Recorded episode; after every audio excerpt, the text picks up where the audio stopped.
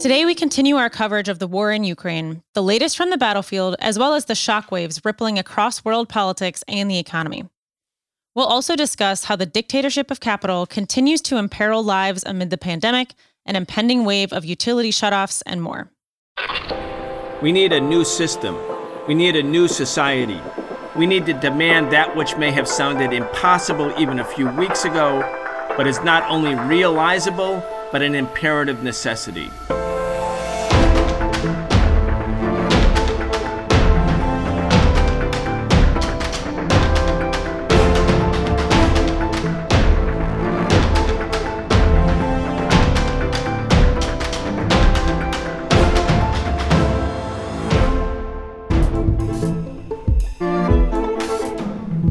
Welcome to today's episode of In the News, our Tuesday show on the Socialist Program with Brian Becker. It's March 22nd, 2022. This is an in depth look at the biggest stories in the news right now, today, and this week. We look beyond the headlines and expose the distortions in the corporate owned media. Video episodes of The Real Story are available on Breakthrough News, Wednesdays at 7 p.m. Eastern at youtube.com slash breakthrough news. If you enjoy our show, please support this independent programming by going to patreon.com slash the socialist program and subscribing. And register for our monthly seminar with Brian, which we've rescheduled for Monday, March 28th at 8 p.m. Eastern, 5 p.m. Pacific. Patrons can submit questions to Brian to address on the seminar and ask questions live during the discussion. I'm Nicole Roussell here with Walter Smolarek and our host, Brian Becker. Esther Iverem is out today. Brian, let's start with the latest in Ukraine. Well, Nicole, the latest in Ukraine is that there is fierce fighting in the city of Mariupol. Mariupol was several years ago under the control of the breakaway republics, the Donetsk or Luhansk People's Republics. It was recaptured by the Ukrainian military with a very strong presence of the Azov battalion. These are the right wing neo Nazi or Nazi forces in that area. They've been incorporated into the National Guard. When Putin and the Russians are making the argument that they're denazifying the country, of course, we have made the point that you know the actual influence of Nazi political forces in the Rada in the parliament has diminished, and in fact, they only got about two percent of the vote in the last parliamentary elections, meaning it would be wrong to characterize the dominant political forces in Ukraine as Nazis, but nonetheless, the Azov battalion and the right sector and the other Nazi forces do exist in Ukraine. They played the major role in overthrowing the Yanukovych government in the coup in 2014. That had been the neutral government that tried to position Ukraine between NATO and Russia. And those forces are very strong in Mariupol. And in fact, some of the civilians who have come out through the humanitarian corridors that were established have made the argument, at least this is being reported in the Russian media. And of course, that doesn't mean we should believe it, but Americans never hear the Russian media at all. They only hear the echo chamber for the US war machine with the US mainstream media. The Russian media is giving a platform to these civilians who are saying that they were actually blocked from leaving Mariupol by the Azov fighters, meaning that they were being used as human shields. Anyway, Walter, let's talk about Mariupol and where the conflict is right now. Fierce fighting. Mariupol, it looks like, could fall sometime soon. Of course, that would be key to creating a land bridge between Crimea, between the Crimean Peninsula in uh, the Black Sea, all the way to the Russian mainland on the eastern part of Ukraine.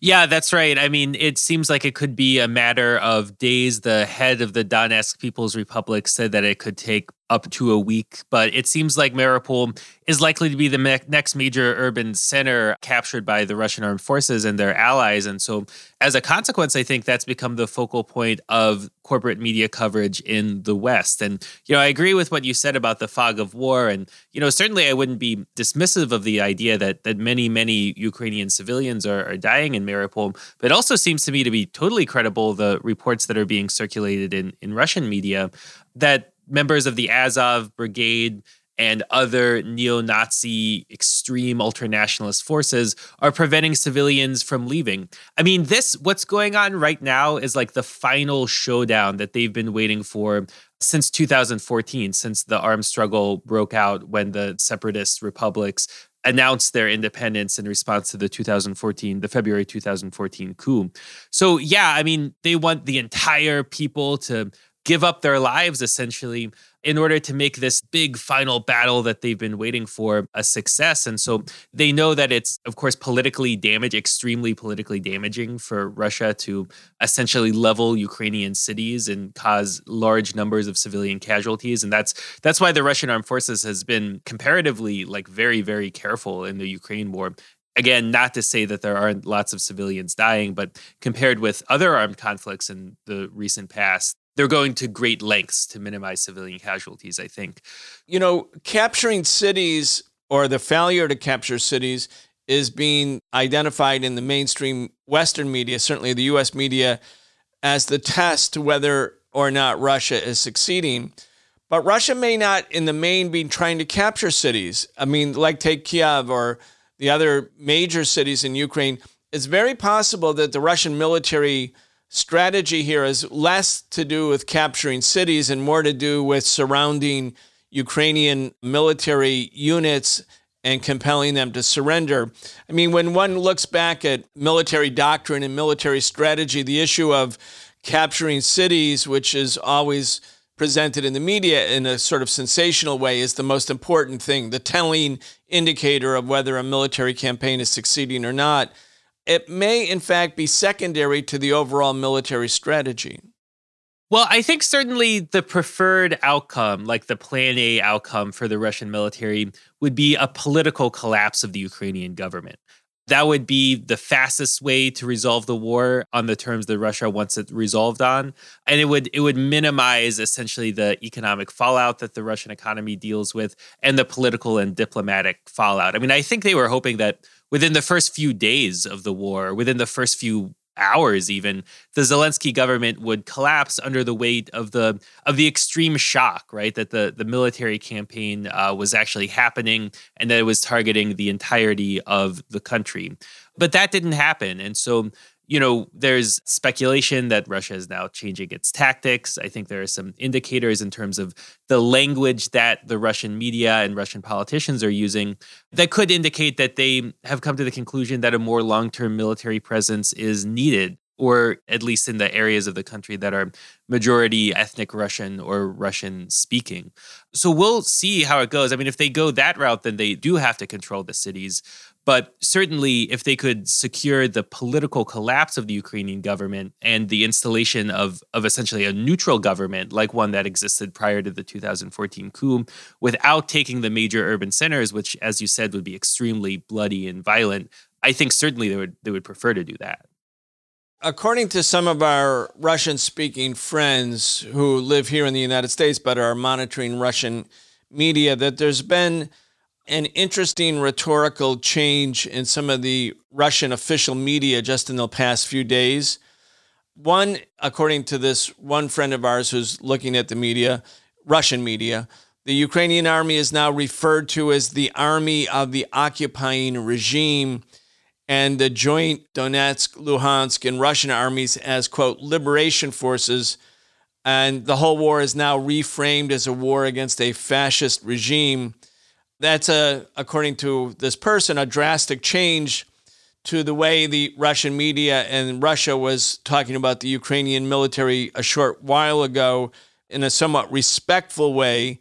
They were making the distinction that the Ukrainian military, unlike the Azov Brigade, unlike the Right Sector, unlike the Nazi brigades, that the Ukrainian soldiers were, quote, serving under oath, meaning they're doing what they're lawfully required to do now this language, according to this person, has shifted that it's no longer a, a, sort of a respect for the existing Ukrainian military, but rather that it's an illegitimate force. And if what I'm saying is actually accurate, and again, I don't read Russian, Walter, you don't, Nicole does not, but this person who is a reliable friend is reading Russian media, it would seem to me that this would be a significant change and let's just talk about what would account for this change in rhetoric. Right. Well, I mean, to me, that signals that the Russian political and military establishment is giving serious thought to a long term presence in the country. I mean, another component of that early rhetoric that you were talking about, which, you know, emphasized how the Ukrainian soldiers could essentially refuse illegitimate orders from the Kiev government, how, you know, they, you know, were essentially people who could come over to the other side. Another part of that was the Russian government would really emphasize that they do not have any intention to occupy Ukraine, that they were carrying out a demilitarization and denazification campaign that would essentially be one quick blow or one decisive blow to break up the groups like the Azov battalion and to essentially ensure that NATO could not use Ukraine as a staging ground for military bases, weapons, etc. So now if they're using the language that, you know, the Ukrainian military is the occupying army and the Russian army is the liberating army, the army of liberation, then the army of liberation of course has the right to stay in the territories that it liberated, right? It's not like an outside imposition. They could in a way that's politically legitimate stay there and set up new authorities and potentially guarantee the security and longevity of those new political authorities that would be of course not recognized by the government in Kiev or you know wherever the Zelensky government has to flee in a scenario like this one. That is something that I think has a lot of danger. It's a very dangerous prospect for Russia because members of the imperialist establishment in the West, like Hillary Clinton, for instance, are already openly talking about the creation of an Afghanistan style insurgency in Ukraine, where people from all over the world, and inevitably those people will include a lot of fascists and neo Nazis, would be invited to travel to Ukraine, join military units, and essentially wage a guerrilla struggle against the occupying Russian armed forces. They're openly talking about this possibility. And so that's something that Russia would have to contend with if they really do go through with this change that appears to be in the works or at least being given serious thought. Well, we know for sure that the United States was anticipating that the Russians were going to move into Ukraine. And we're going to play some audio clips. Again, we want to remind the audience how Antony Blinken and other U.S. government officials were actually talking about the possibility of a Russian military invasion or intervention into Ukraine. And what's noteworthy about it when you hear these audio clips a month later is how unalarmed they were. They're talking about it as if it's almost a sure thing. It's going to definitely happen but they're sort of saying, well, we're ready for it. More, you know, if he doesn't do it, fine. But if he does do it, if he, Putin, does invade, we're ready for that too. Matter of fact, that's the, I'm looking at a Wall Street Journal front page, Antony Blinken, end of January. We're ready for either option. There's no sense of alarm, really.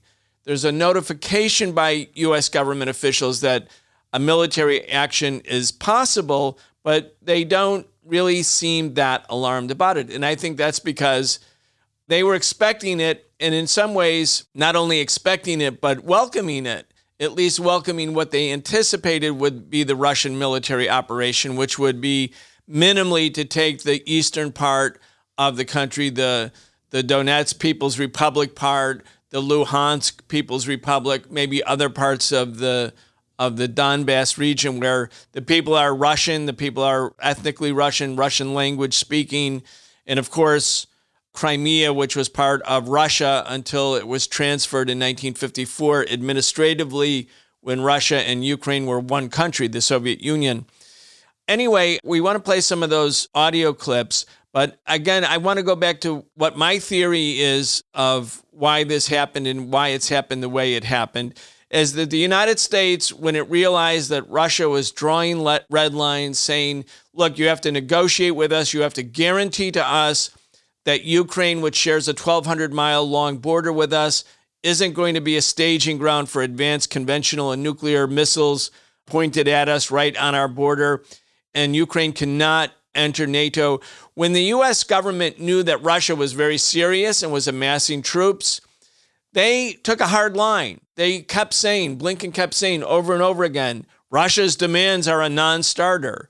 And then at the same time, and part of the audio clips that I want to play is that they started pouring in more weapons to Ukraine. Now, this obviously was not only not a secret, but they were advertising it. Blinken is talking about it in some of these addresses. So they're making it clear to the Russians look, we know this is a serious matter for you. We know this is your red line. And guess what? To hell with you. We're going to keep doing exactly what we're doing. You don't tell us whether or not Ukraine can be moved into NATO. You don't tell Ukraine who its military alliances can be or not be. And so they kind of expected that when pushed into a corner, that Putin would take some sort of military action. I think what they didn't expect is that Russia would move so decisively, not just in the east, but also in the south and the north of the country. And, you know, when I look at what this new language that's being employed by the Russian media, that the the Donetsk People's Republic military forces and Luhansk People's Republic military forces and the Russian military forces are in fact liberating forces, and the forces of the Ukrainian government are occupying forces. That's because of two things. One, they are now showing clearly or believe clearly, especially in Mariupol, that the fascists are working hand in hand with the non fascist wing of the Ukrainian military, meaning they're one force now in Mariupol. So the distinction between a non-fascist Ukrainian military and the fascist, you know, parts of Ukrainian society become a distinction without a difference, meaning that they're really working together. And as you know, 40,000 civilians came out of Mariupol, according to some of these same media reports. And over the weekend, 40,000 more civilians came out.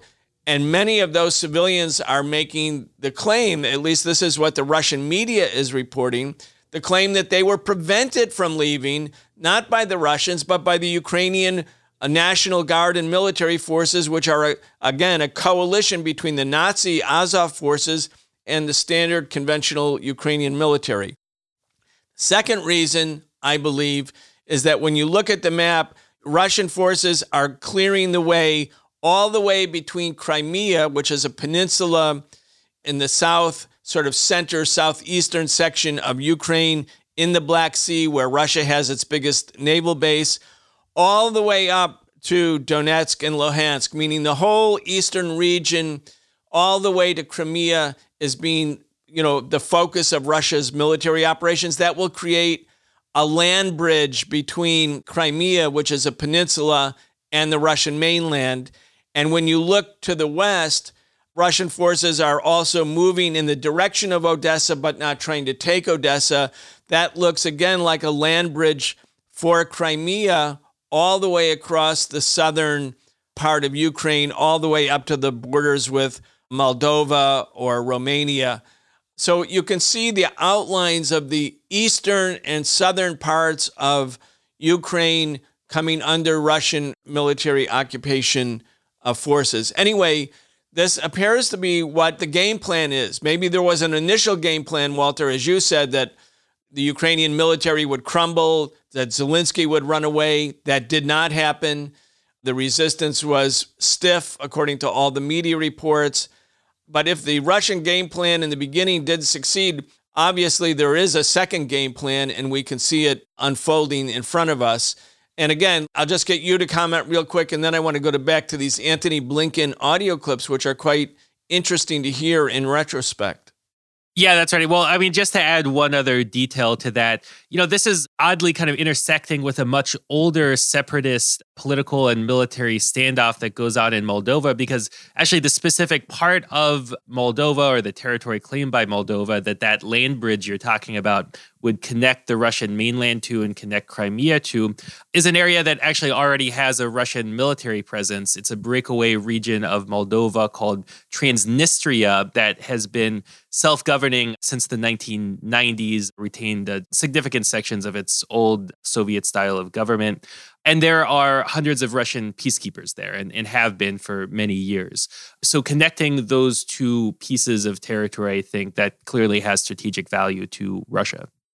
And again, I just want to, I keep promising that we're going to play this Antony Blinken clip or clips, but I want to just keep making other points too. Walter, so in March 1991, a referendum was held in the old Soviet Union by those who are opposing the Soviet Union, wanting to break it up, the capitalist counter revolutionaries. And they were quite convinced that after three or four years of disintegration under the Gorbachev Yeltsin regime, that the majority of people in the Soviet Union would vote to dissolve the Soviet Union. That's what the referendum was all about. And instead, 70% of the people said they wanted to preserve the Soviet Union. And in Ukraine, I really want to go over these numbers for people. This was, again, March 1991. The majority of people in the Ukraine voted to stay inside the Soviet Union. They wanted to stay with Russia and the other republics that made up the Soviet Union. The numbers are quite strong in terms of how many people voted yes. I think it was 71% of Ukrainians voted, we want to stay in the Soviet Union. In the East, in Crimea, in Donetsk, in Luhansk, the numbers were 86 and to 87% of those people voted yes, we want to remain in the Soviet Union. Kiev, the capital, was an outlier, really, because it was 44%, meaning a minority, a big minority, but not the majority of people wanted to stay in the Soviet Union, meaning the majority of residents in Kiev wanted to go out of the Soviet Union. And in the Western provinces, then that's where the strength of the, the Maidan protests were and the people who want to be certainly with NATO and the EU and not with Russia. In those areas in the far West, it was 16 to 19% wanted to stay in the Soviet Union. So somewhere between 80 and 85% of those areas of Ukraine wanted to leave the Soviet Union. Walter, real quick before we get to the Antony Blinken clips, why was that? Yeah, well, I mean, I think it, it reflects how the modern territory of Ukraine came to be. You know, when the Soviet Revolution happened, when the Bolshevik Revolution happened in 1917, large parts of territory that were majority ethnic Russian were added to the newly formed Ukrainian Soviet Republic. The idea was that instead of the Tsarist empire, the King's Empire, where Russians reigned supreme and all other peoples were oppressed and downtrodden. The Soviet Union would be a union of co equal republics, and Ukraine was one of those republics. And, you know, significant, very, very large sections of territory were added that had a lot of Russian people living there and that was the east and the south of the country and that area in the west where the number was really really low the only like really big cluster of the country where you know the referendum lost overwhelmingly. That is ironically the most recent addition to Ukrainian territory. That part of the world had only been considered Ukraine for the last 40 years at that point. It was added at the conclusion of World War II from territory that used to be part of Hungary and Poland, especially the key city of Lviv, which is appearing in the news a lot lately. So so I think that is reflected in the referendum results. And just to emphasize what Walter is saying, like looking at a map of Ukraine and all the provinces, there were only three provinces and Kiev that didn't want the Soviet Union to be preserved. And the other 22 provinces, all in large numbers, did. Yeah. It was really overwhelming. Well, of course, you know, when we're thinking about Ukraine, we're looking at the war. Why did it start? We're placing the onus and responsibility first and foremost on the United States and, you know, it doesn't mean that we support the Russian invasion into Ukraine. That's not what we're saying. But we, you know, place the onus and the responsibility on the endless expansion of NATO done in a deliberately provocative and reckless way by the West and specifically by the United States, knowing that it would push Russia into a corner. At the same time, the great tragedy here is that the Ukrainian people, the Russian people, the other many, many ethnicities and nationalities that constituted the former Soviet Union, they all had Soviet citizenship. You know, statehood wasn't mainly uh, revolving around ethnicity. This was overcoming the age old, you know, sort of struggles between different peoples and different ethnicities and nationalities. The Soviet Union solved the problem in many ways, not fully, not completely, but in many ways solved the problem of the ethnic divisions and rivalries that could always be manipulated by the elites from Poland or the elites from Ukraine or the elites from Russia or the elites from Estonia or Latvia or Lithuania or Georgia, where the elites tried to dragoon their own the people of their own nationality or ethnicity to support their efforts, and their efforts were largely driven by private property goals. Like, we want this land because it's going to belong to me, the elite, the landowners, et cetera, et cetera. The Soviet Union helped overcome much of that. And, and the way the Soviet Union evolved gave so much support to the non Russian peoples so that even though there was the the legacy and the history of great Russian chauvinism, where non Russian peoples had lived under the yoke of Tsarism and Russian expansionism, there was a giant affirmative action program. So you look at the advances made by the people in Azerbaijan or Armenia or Tajikistan or Uzbekistan.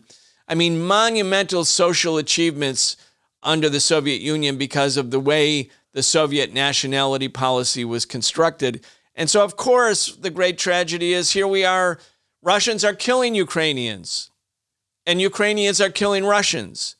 And this national animosity and hatred and war, it's a tragedy. It's a reflection of the bigger tragedy, the collapse of the Soviet Union itself. Again, something that was very desired by the United States. The U.S. has been all about this from the beginning. You know, at the moment Ukraine became independent and not part of Russia or not part of the Soviet Union, the U.S. started pumping billions of dollars into what they called the Project for Democracy in Ukraine, which was nothing more than to move Ukraine into an American sphere of influence. In 2008, the United States announced that Ukraine was going to be part of NATO along with Georgia, another important former Soviet non Russian republic. And the Russians at that time said, no, you're not. You're not going to make Ukraine and Georgia part of NATO. We're not going to let that happen. So, you know, this is the great tragedy that following the overthrow of the Soviet Union, the dissolution of the first socialist country, you know, we have these kind of antagonisms. Anyway, let's go back and I want to just spend another minute or two, or maybe five minutes, or maybe 10 minutes on Ukraine. But I want to go to these clips with Antony Blinken because, Nicole, when you listen to them and you realize this was before February 24th, before the Russians moved in. Well, anyway, I'm going to let the audience listen for itself and then get both of your comments. Brian, this is the first of one of the clips we have. It's a little long, but I think it's important to listen to. This is from a speech that Blinken made on January 26th. We're not releasing the document publicly because we think that diplomacy has the best chance to succeed if we provide space for confidential talks. We hope and expect that Russia will have the same view and will take our proposal seriously. I expect to speak to Foreign Minister Lavrov in the coming days after Moscow has had a chance to read the paper and is ready to discuss next steps. There should be no doubt about our seriousness of purpose when it comes to diplomacy, and we're acting with equal focus and force to bolster Ukraine's defenses and prepare a swift, united response to further Russian aggression. Three deliveries of U.S. defensive military assistance arrive in Kiev this week, carrying additional Javelin missiles and other anti armor systems. 283 tons of ammunition and non lethal equipment essential to Ukraine's frontline defenders. More deliveries are expected in the days to come. We provided more defensive security assistance to Ukraine in the past year than in any previous year. Last week, I authorized U.S. allies, including Estonia, Latvia, and Lithuania, to provide U.S. origin military equipment from their inventories for use by Ukraine. Also, last week, we notified Congress of our intent to deliver to Ukraine the Mi 17 helicopters currently held in Defense Department inventories, five of them. Additionally, the Secretary of Defense announced on Monday that 8,500 U.S. service members currently stationed in Europe and the United States have been placed in heightened readiness, uh, heightened readiness to deploy, to ensure that we're able to support the NATO response force swiftly if it's activated by the North Atlantic Council to harden the Allies' eastern flank. Other NATO allies have also announced steps that they're prepared to take, and we expect more in the coming days. So, the reason I wanted to play this audio clip is it comes like almost a month to the day before Russia moves in. So, Blinken says, and I just want to repeat this so people really get the point here. Blinken says we have a diplomatic response to the Russians. We are going to respond to the letter. The Russians had sent a letter saying we demand these things, like Ukraine not be part of NATO. we're going to send a letter. We've sent a letter back to the Russians, but we're not going to tell you what's in the letter because we consider diplomacy to be so important. We don't want to reveal it in public. But we've sent them a letter back. And then the whole rest of the speech is about how the U.S. is sending weapons to Ukraine, how the U.S. is ordering, basically instructing Estonia, Latvia, Lithuania, all three of whom were part of the Soviet Union, the former Soviet republics, and also bordering Russia. We instructed them to send their weapons, the weapons we've already sent them, and they're part of NATO. We instructed them to send them to Ukraine. And now we're, going to ask other NATO countries to send other weapons to Ukraine.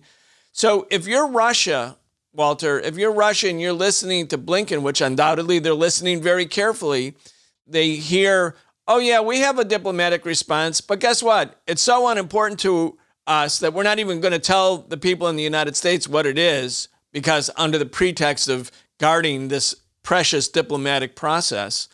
But what we can tell the American people and everyone is how many weapons we're sending to Ukraine at the very moment that they know that Russia is not only serious, has not only publicly stated that it has red lines, but that Russia has amassed military forces in Russia at the Ukraine border and in Belarus, Russia's ally, again at Ukraine's border. I mean, the only way, if you're Russian, you can interpret that speech is like, okay, they don't give a damn about negotiations. They're getting ready for war.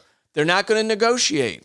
Before we go to Walter, I I'm also really struck by this clip too because you know, even this idea of like, well, you know, we want to make sure that you know that the diplomatic talks stay nice and secret. Well, Russia's already announced their red lines. Like that's half of the diplomacy is theirs are already like public and on the table.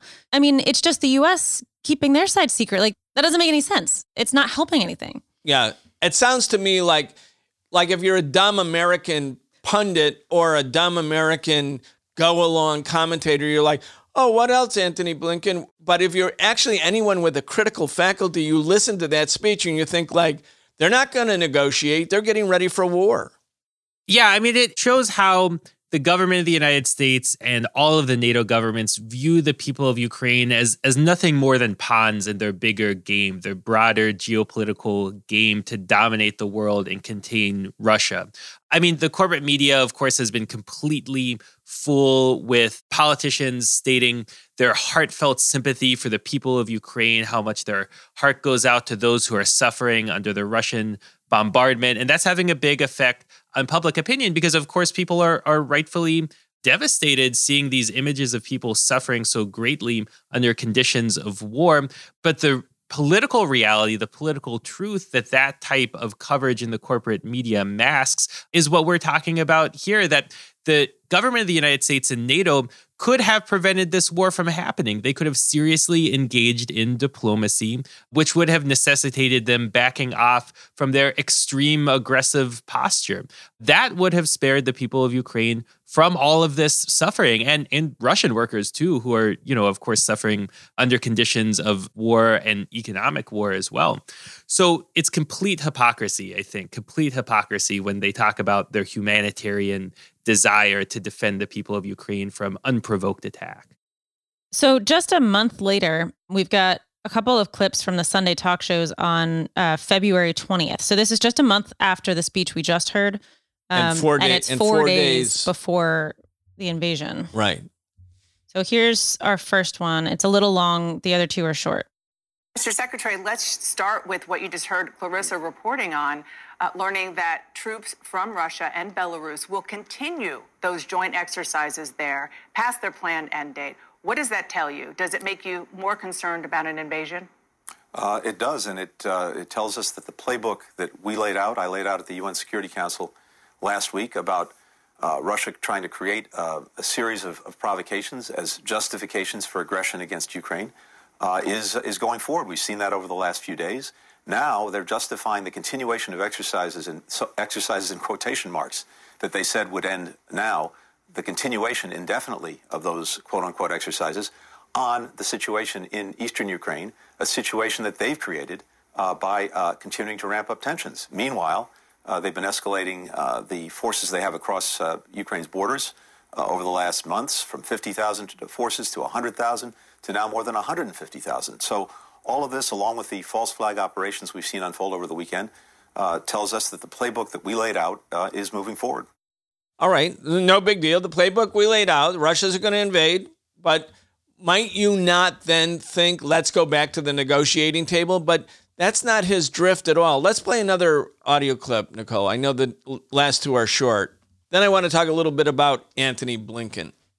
So you mentioned the false flag uh, operation. You have that. You also have, as Clarissa talked about, a kindergarten hit by a shell, uh, and you have a cyber attack that's already happened. Ukraine is reporting dozens of ceasefire violations. Is Russia's plan to invade already in motion?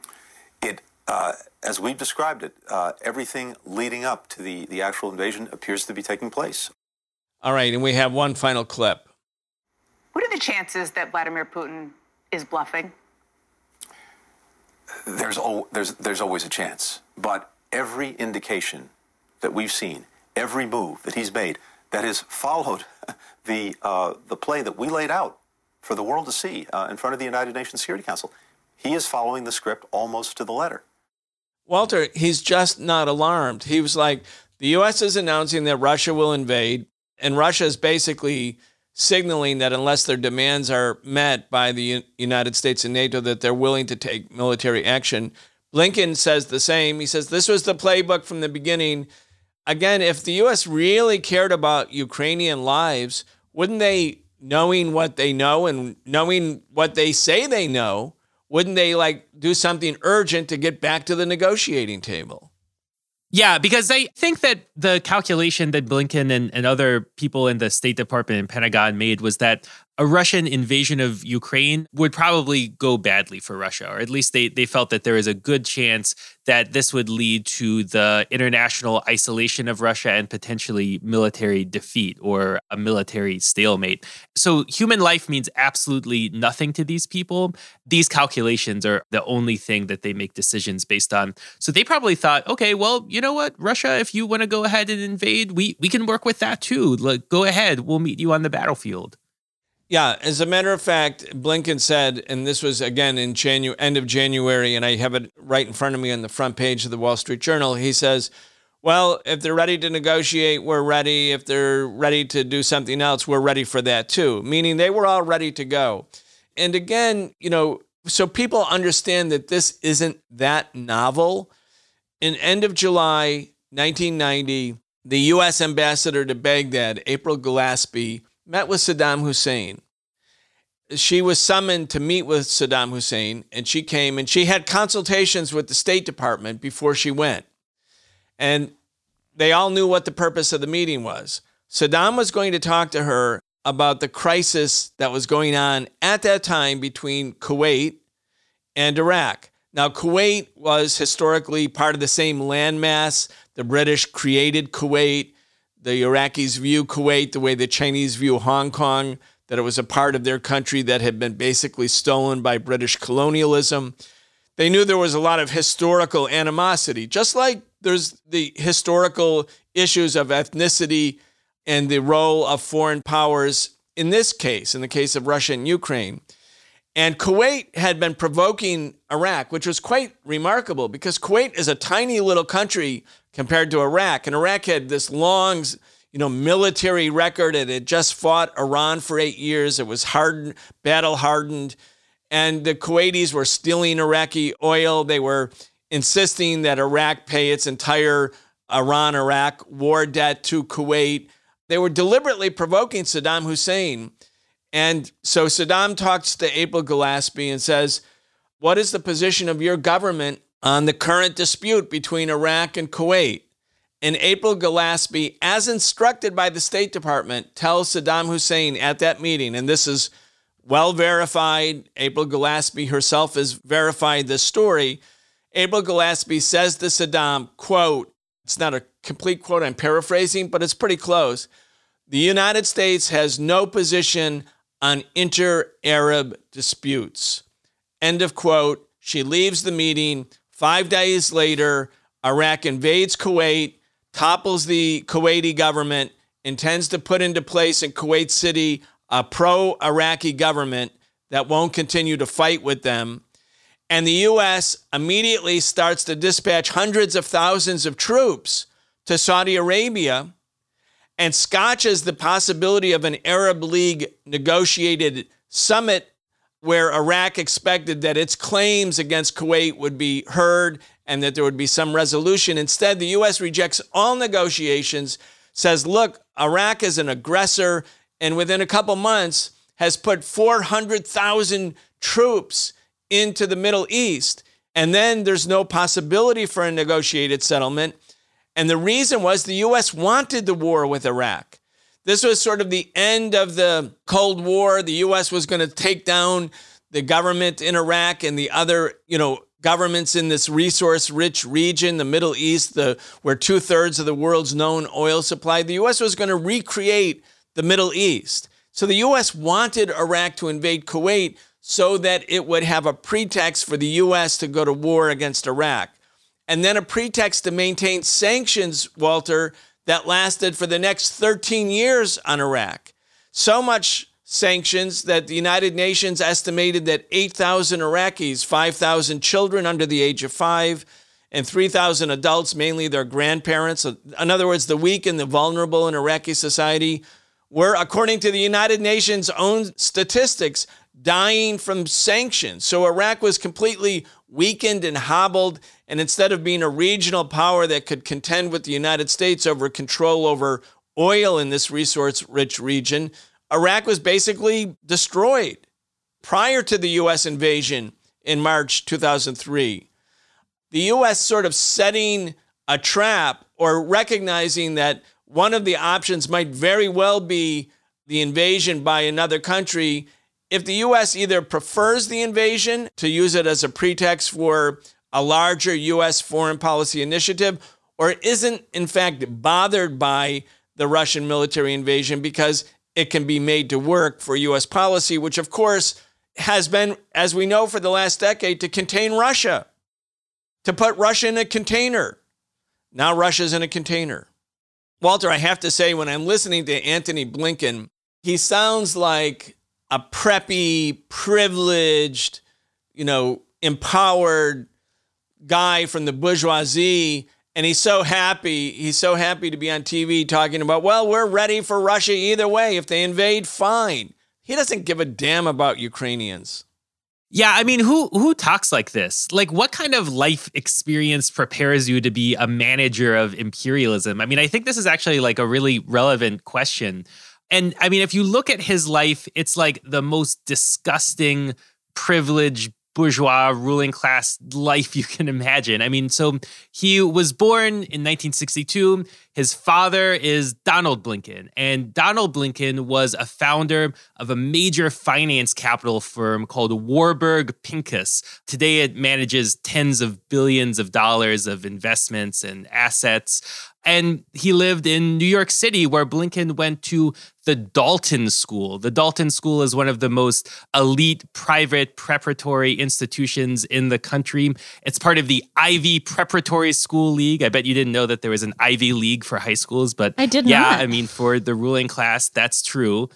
So he went to the Dalton School, but then his parents broke up and his mom married somebody new. His mom married Samuel Pisar, and Pisar was an elite corporate lawyer. His clients included some of the biggest corporations on the planet. And so young Antony Blinken moved to Paris. And instead of attending the Dalton School, he went to Ecole Jeannine Manuel, which is kind of like the Parisian equivalent of the Dalton School, one of wow. the most elite high schools in the country. And then when it came time to go to college, he went to Harvard, where both his father and stepfather went. Both sure, of them are sure. alumni. Maybe that had something to do with his success there. Uh, and then he went on and got a law degree from Columbia Law School and practiced law in both New York City and in Paris. So so yeah, I mean somebody like that probably does think that he can just boss around literally the entire world. All right, thank you Walter. That thank is you quite for a bio. Antony Blinken takedown.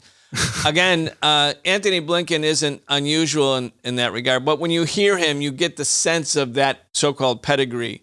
Anyway, let's go on to another story. By the way, on Wednesday, we're going to be talking with Vijay Prashad about Ukraine and some of the history here that's completely unreported and unknown largely in the West, but a history that is extremely important. And of course, Vijay is a preeminent author, journalist, and I know everyone will enjoy that conversation. That'll be this Wednesday on Breakthrough News at 7 p.m. and then Thursday as our regular podcast on The Real Story.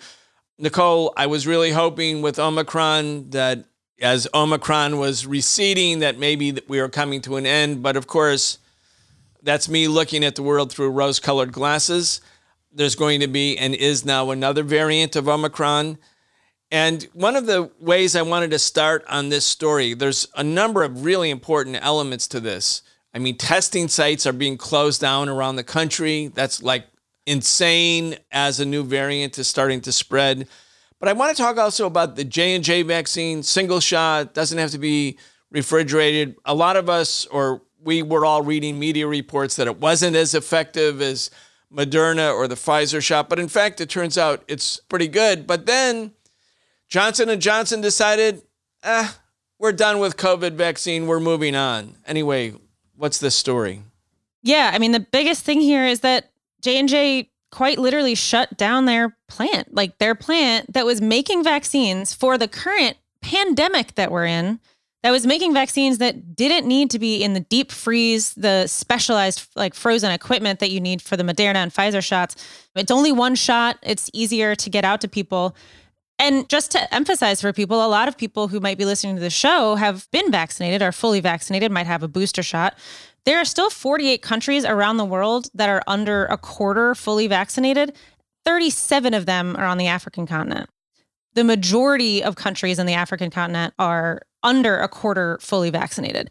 And then Johnson and Johnson decides, well, you know, actually I'm not even going to editorialize. I'm going to read a few headlines here. Johnson & Johnson's easy to deliver COVID-19 shot is the vaccine of choice for much of the developing world. Yet the American company, which has already fallen far behind on its deliveries to poorer countries, late last year quietly shut down the only plant making usable batches of the vaccine, according to people familiar with the decision. The facility in the Dutch city of Leiden has instead been making an experimental but potentially more profitable vaccine to protect against an unrelated virus. So the globe is in the middle of a pandemic. It's killed, what are we at now? 900,000 people in the United States and far more globally. Six, six million globally. Six million globally. So, like, just think about that. Johnson and Johnson, the board of directors. I don't know. Is it ten people? Is it fifteen people? Is it twenty people? Maybe it's hundred people. But they decide. They but decide. they get to decide. They get to decide whether this vaccine that is truly life saving, you know, gets to be made or isn't made, or and they're not only that, they're basing it only on profit. They're not basing this decision on whether people actually need this vaccine or, you know, whether this other vaccine that they're talking about making is more needed. They're making this decision based on profit. And they've decided to shut down the plant. I mean, it's it would be truly unbelievable if we didn't sit here analyzing this all the time and understand what this system is. And the system is capitalism. That's the reason that this is and the, the and the solution is like this is why the private ownership of the means of production should be sort of relegated to the dustbin of history. You know, it shouldn't be a group of capitalists, the board of directors of Johnson and Johnson to decide whether or not a vaccine, a much needed, urgently needed, globally needed vaccine is being produced or not produced. They shouldn't have the right to make this decision. That's the case for socialism. And if you think about it, someone might say to that, well, Brian, you know, it's their vaccine. They should be able to decide. Well, it's not their vaccine. Vaccines are based on decades, if not centuries, of data, of research, of science, not to mention the fact that it's not like anybody on that board is a chemist. It's not like anybody on that board made this vaccine or even contributed to this vaccine. All they're doing is sitting around and talking in their boardrooms. All they're doing is taking clients out to fancy lunches. Like the people who actually made this, I bet a lot of the people who went into chemistry, who went into science to make vaccines, did it because they wanted to actually help people. Yeah, I mean the the people who are on the board of directors are are like Antony Blinken. I mean, there are people who have gotten absolutely everything they wanted in their life and feel like everyday people's lives are totally disposable and so they make these profit driven decisions both because they think they're entitled to and because they're compelled to by the system of, of profit maximization called capitalism. And yeah, I mean, socialism is a question of power. That's what it fundamentally comes down to. The programs that a socialist government would implement, like universal health care, the right to a home, universal employment with union recognition, those are all very important. Those programs are important. But at the core of it, at the heart of what socialism means, it's about who gets to decide. Do the Antony Blinkens of the world get to decide? Do these big pharma executives get to decide who lives and who dies, who gets access to life saving medicine? Or is that the decision of society as a whole, the collective decision of society, which is composed in its vast, vast, vast majority by workers? Yeah, that's such a good way to to put that, Walter. And another part of this is that Johnson and Johnson, again, they get to be the ones to make this decision. Did just sign a deal with a South African drug maker, Aspen Pharmacare, which will allow Aspen to actually make, sell, and distribute the vaccines, the J&J vaccines under their own brand in Africa. But I just want to emphasize here that this is great. I mean, this is really good news. This means that this pharmaceutical company, this drug maker in South Africa will be able to I mean, they'll be the ones making the decision. It won't be actually, you know, people in South Africa, but you know, hopefully the drug maker in South Africa has an interest in, you know, getting this vaccine out to uh, other countries on the continent. But the even the initial deal that was initially struck back in November with Aspen and Johnson and Johnson, that initial deal gave Aspen no say where the vaccines go. So the initial deal actually had Aspen likely shipping the vaccines that they were making in South Africa, which is not very well vaccinated, out to other countries, Indeed. out to other continents. Indeed. And a lot of vaccines are being manufactured in other developing parts of the world, in India, and then being shipped to Europe or exactly. shipped to the United States. So I don't know what accounted for the shift. I'd be really interested to see if anything comes out about that. But according to J&J, the deal now will let Aspen kind of take over this and distribute it as they will. And for anybody who had been listening and reading and seeing that the J&J vaccine wasn't as effective, I think there's also new news coming out about that. That you know, Pfizer and Moderna were, you know, the quote unquote gold standard for a while. These were the ones you have to get. But actually, I'm going to read a couple of different headlines. Actually, it turns out using real world data and using data that's actually from the United States, the J&J vaccine is also effective. Headline: One dose J&J COVID vaccine quietly effective throughout Delta surge. Real-world claims data find often maligned vaccine showed little waning over 6 months. That's from Med Page today. As picture of COVID vaccine durability gets clearer, J&J makes a strong showing. That's from NBC News. Kaiser Health News, over time, J&J vaccine proving as effective as other shots. At New York Times, mounting data shows J&J vaccine as effective as Pfizer and Moderna.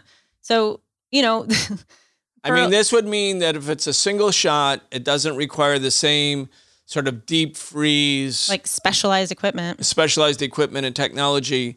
And if there was a desire and a commitment, this vaccine in particular could be mass produced and distributed to everyone in Africa and everywhere else right away. Yep. I mean, this is not a complicated thing, actually. It's about will and it's about who has the rights. I mean, here you have J&J shutting down their facility making the vaccine for months and now deciding for profit to license it to a South African pharmaceutical company. Okay, but again, why not nationalize and internationalize pharmaceutical companies? Why should these pharmaceuticals belong to the capitalists? Why should they belong to the capitalists in a particular country? Let's nationalize them, socialize them, and internationalize them and make them the property of the people of the world. I mean, and again, you talked about the chemists, the board of directors at J&J or Moderna or Pfizer, they're not the chemists. They're also not the janitors who clean the buildings and open the facilities and let the chemists come in. They're not the other workers who the chemists are relying on for all elements of their work or the people who drive the trucks or the people who are on the railroads who transport the drugs. I mean, these are workers. These are always workers. Some are more specialized workers like the chemists or people who are doing sanitation pickup, which is also a very specialized job, different but specialized. I mean, but it's all workers. And yet it's the capitalists who actually not only do nothing, they do they do worse than nothing when they stop a vaccine that's vitally needed by the people of the planet in the middle of a pandemic. When they say, no, we're not going to produce that because we can make more money by having a group of workers make a different vaccine or a different drug. That shows that the capitalists are actually they're doing worse than nothing. They're actually preventing people who could acquire this vaccine, much needed vaccine, from acquiring it. I mean, plus all the materials that the chemists, scientists, whatever, and Johnson and Johnson, and the materials that the sanitation workers are using. All those materials, a lot of them, I'm sure, are coming from other places, from workers around the world who also don't get a say in whether they get a vaccine that's only able to be produced from the materials that they're producing. Yeah. Anyway, just one more in the many arguments making the case for socialism and certainly against capitalism. There's some other important news, though, Nicole, about COVID. Of course, there's the new wave coming, but we're seeing statistics and about the impact of COVID, more statistics on the impact on, on the black community.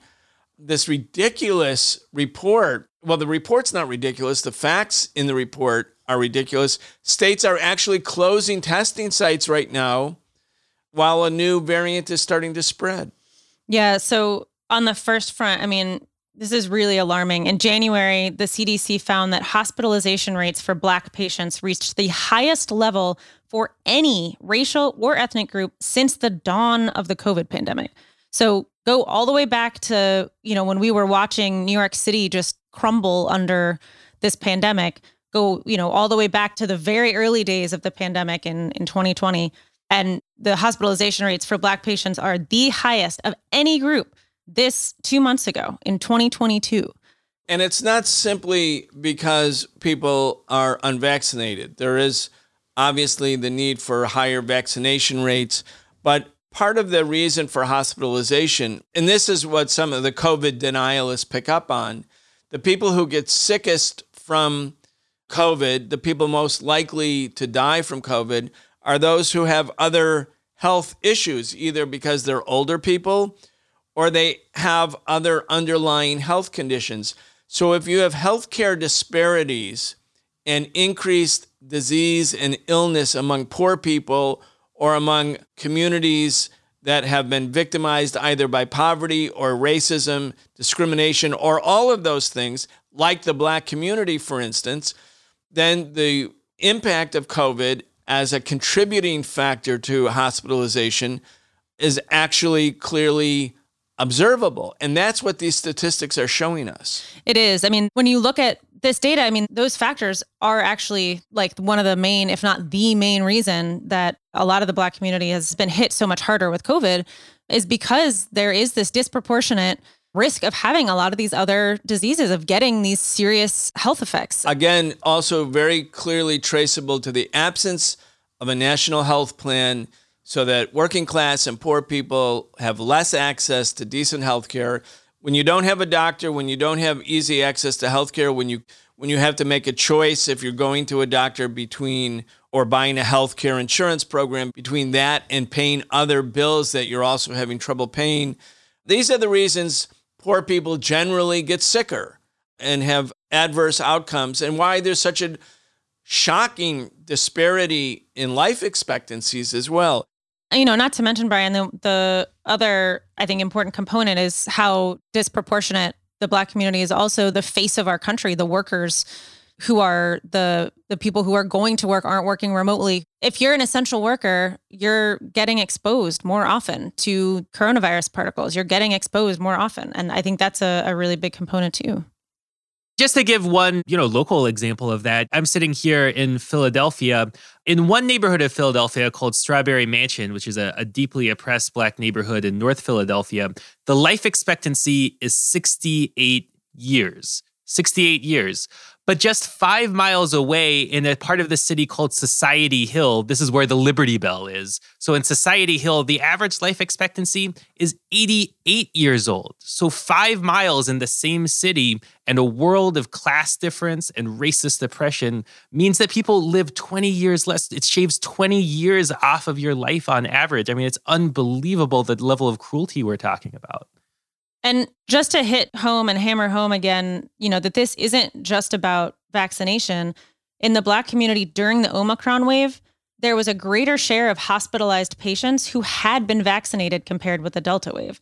So, I mean, there are people who are getting vaccinated and are still getting hospitalized. And, you know, that likely has a lot to do with some of these factors that we're talking about. The factors that, you know, explain why in Philadelphia, in the Strawberry Mansion neighborhood, that your life expectancy is that much lower. I mean, these things are all very connected. I wanted to come back to to the new reports that states are starting to close mass coronavirus testing sites. I mean, this harkens back to mid pandemic, which we look at as this, you know, if you look back into the pandemic, it feels like it was all the same. It was all horrendous. It was all, you know, very hard. And, and of course, why would you close any testing sites? Mid pandemic, you'll recall that the BinaxNOW Abbott Laboratory company was destroying rapid test kits and rapid test cards. I mean, this is the same kind of decision making including states that you, you know, you might think, oh, it's going to only be southern states closing these testing sites. No. New Hampshire closed all their state run sites on Tuesday, state run testing sites. Massachusetts will have closed a majority by April 1st. South Carolina has been gradually closing them this month, and Utah has been closing them since February. This is, we are still in a pandemic and there are more variants coming. So the idea to close these down is just completely nonsensical parts of the population did perfectly fine economically during COVID, and big parts of the population were devastated, lost jobs, businesses closed, 100,000 businesses were shut down. Uh, a lot of people couldn't pay rent. We know that there was a, a moratorium on evictions, and then that was allowed to elapse on the federal level and on the state level. And you can see right now the numbers of people being evicted. It's a big spike going on around the country.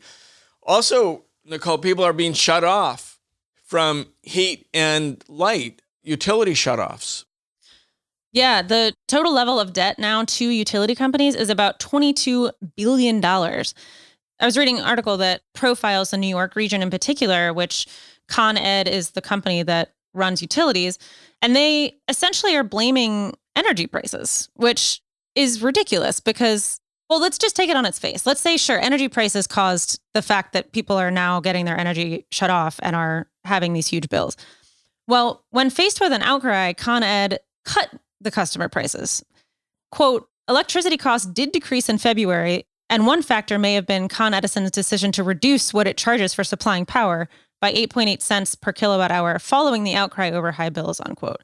So you can't just blame energy prices when Con Ed is still making a profit. They're still the ones deciding and they what the prices they, are going to be. They take advantage of high oil or gas prices and jack up the prices even more because again, all of these companies, these so-called utility companies aren't really public utilities, they're profit-making corporations. They should be public utilities, but they want to make sure their investors and of course that's the biggest investors get a handsome return on their investment. So who pays for that? Consumers working class and poor people, obviously, in many tens, hundreds of thousands of people around the country right now can't pay their electric bill or their gas bill, and they're losing the ability to turn the lights on. They're losing the ability to turn the lights on, to turn the water on, the very basic things that we need. I mean, including internet as well, right? Internet is also at this point a very basic thing that you know you cannot have a job and and not have you cannot access benefits if you need to without having the internet and the you know the other risk that I think we've seen highlighted, especially in New York, is if electricity is expensive and it's cold, then maybe you don't use your central heat, but maybe you buy some space heaters. And then, as we've seen in several mass apartment buildings in New York City, then your space heaters might actually catch fire and burn down your apartment building. I mean, the fact that that has happened multiple times this winter on the East Coast is clearly a reflection of the fact that these bills are so expensive and that you know we all have to have heat. We all have to have water. We all have to have internet. Why is this something where we're paying for this individually and the other side of that is that, you know, extreme heat waves are becoming increasingly common, right? I mean, that's part of climate change.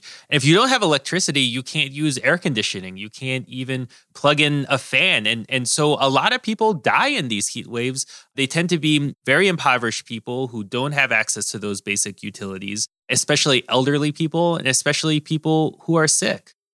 So instead of using the money that goes to these stockholders, that goes to these the uber wealthy, Instead of using the money to give to them or to increase their stocks.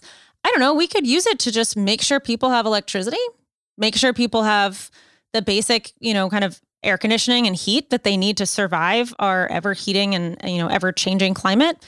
I mean, that would make sense to me, but we would need to nationalize the energy industry, which I think would be a great idea. And instead, the actual decision that the capitalists make, like literally actually what they've decided to do, the consequence of their actions is to kill the sick and the elderly in the pursuit of profits. Since you mentioned the uber wealthy, I wanted to mention somebody who may have been wealthy once but isn't wealthy now. Afghanistan's last finance minister is now an Uber driver here in Washington, D.C. Khalid Payenda, Afghanistan's finance minister, last summer was overseeing a $6 billion budget. That was the national budget, the lifeblood of the government. The government was at that time fighting for its survival. The U.S. moved on after Afghanistan. It pulled out at the end of August. Antony Blinken, Walter, moved on. He's doing quite well.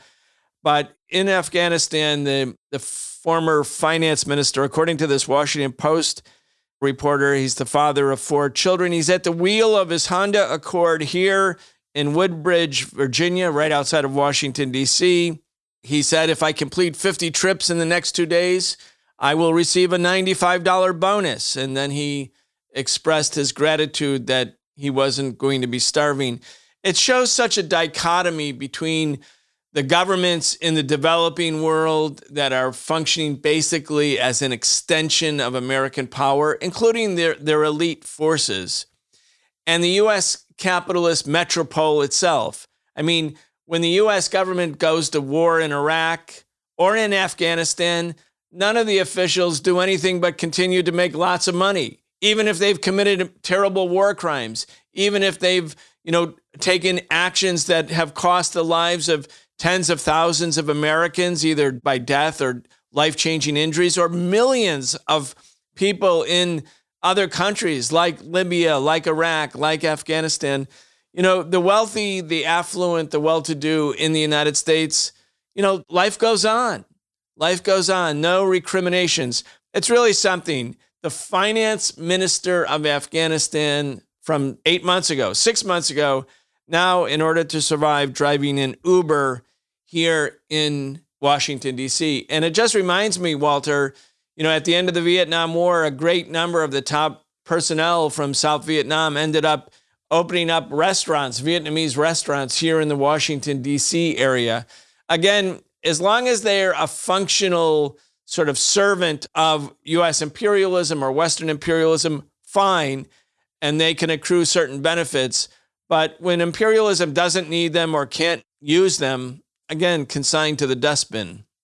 Yeah, that's right. I mean, the purpose of the US occupation of Afghanistan was never to, you know, do something nice for the people of Afghanistan. It was to control that country. And so these local elites who go along with the US military occupation or in other countries that go along with, you know, undue US influence, you know, they're great. They're allowed to have their you know wealth and power only insofar as they allow the United States to do what they want to do in that country. And yeah, you're right. I mean, it's just you know kicked to the side at the end of that.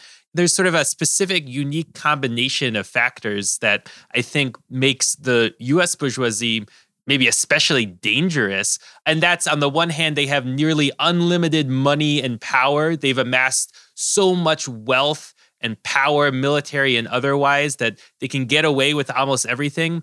And at the same time, there are never any consequences. There's absolutely no accountability for them, both in terms of the justice in the broader sense, right? Like being brought to justice, being held to account for their horrible crimes against humanity all around the world. But even in, in sort of like the bourgeois professional sense, like if you screw it up, right? If you make a mess out of a situation, there's still not accountability there, too. So you can have these incredibly dangerous, murderous, incompetent people in charge for a really, really long time, and the whole world suffers the consequences. Those are really great points, Walter. And there are a lot of people in the United States, too, who are not facing any consequences for their actions, including in Kenosha, Wisconsin, where I think we all know very well that Kyle Rittenhouse was acquitted. And Jacob Blake was and Jacob Blake was shot, you know, five times by or five times I think by Kenosha police and left paralyzed.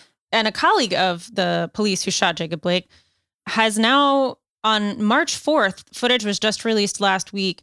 Shawn Guetschow, he was off duty, and his off duty moonlighting job is as a school resource officer at Lincoln Middle School in Kenosha, Wisconsin.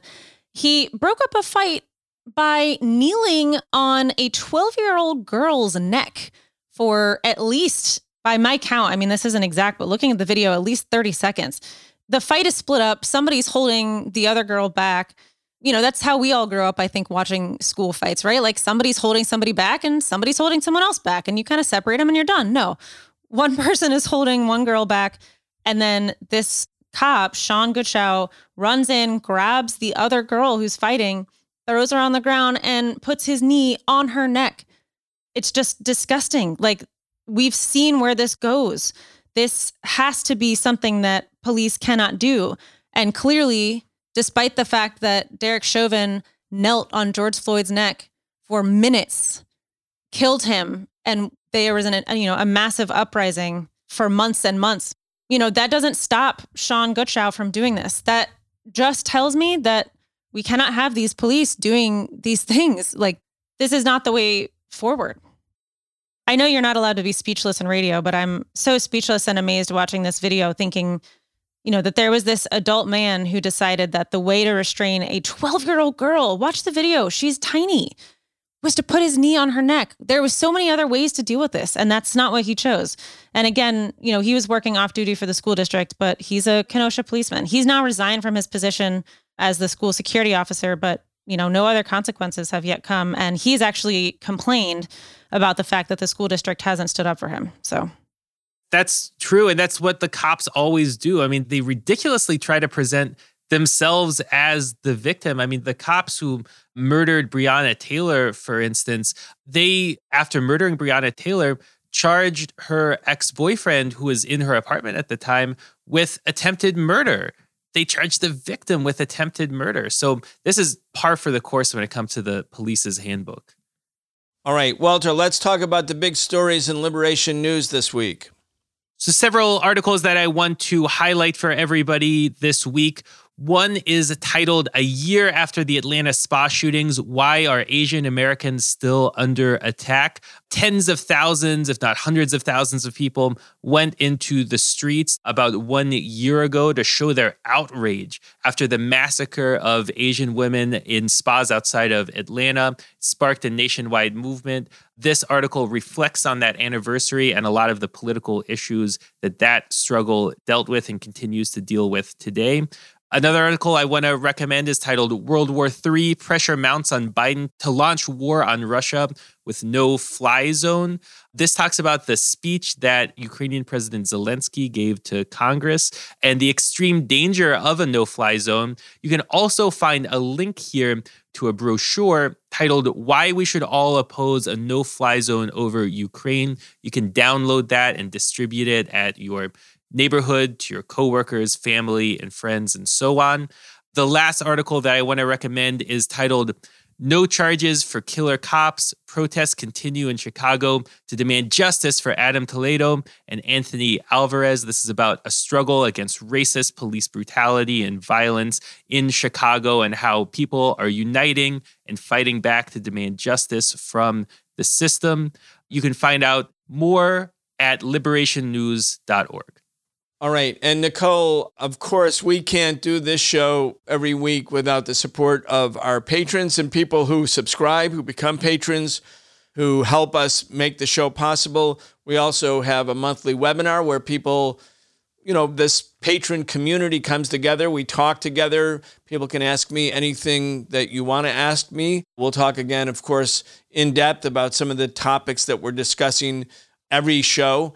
Anyway, let's just talk about the upcoming webinar and again, urging people to become subscribers.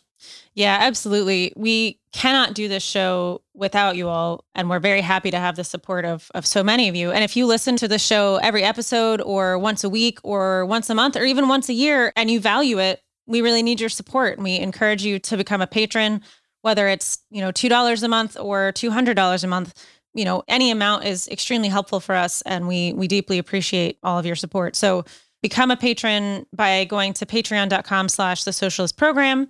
And then once you do that, you'll see a post where you can register for our monthly seminar, which this month is on Monday, this coming Monday, March 28th. It'll be at 8 p.m. Eastern, 5 p.m. Pacific. All right. And we know, of course, that many, many thousands of people listen to, to every episode. And we're grateful that you're listening. We're grateful to be able to produce this show. But again, for those who can, and we know more of you can, subscribe to the show and help us make this happen. You've been listening to the Socialist Program with Brian Becker, where we bring you news and views about the world for those who want to change it. If you enjoyed the show, subscribe on your favorite podcast app and follow us on Facebook, Twitter, and Instagram, and watch video episodes of our in depth show, The Real Story, every Wednesday at 7 p.m. Eastern on YouTube with our partner Breakthrough News. We can only continue our work bringing you high quality news, analysis, and history with the support of our listeners. Connect with us and become a patron at patreon.com slash the socialist program and receive an invitation to participate in an exclusive monthly seminar with Brian Becker. December.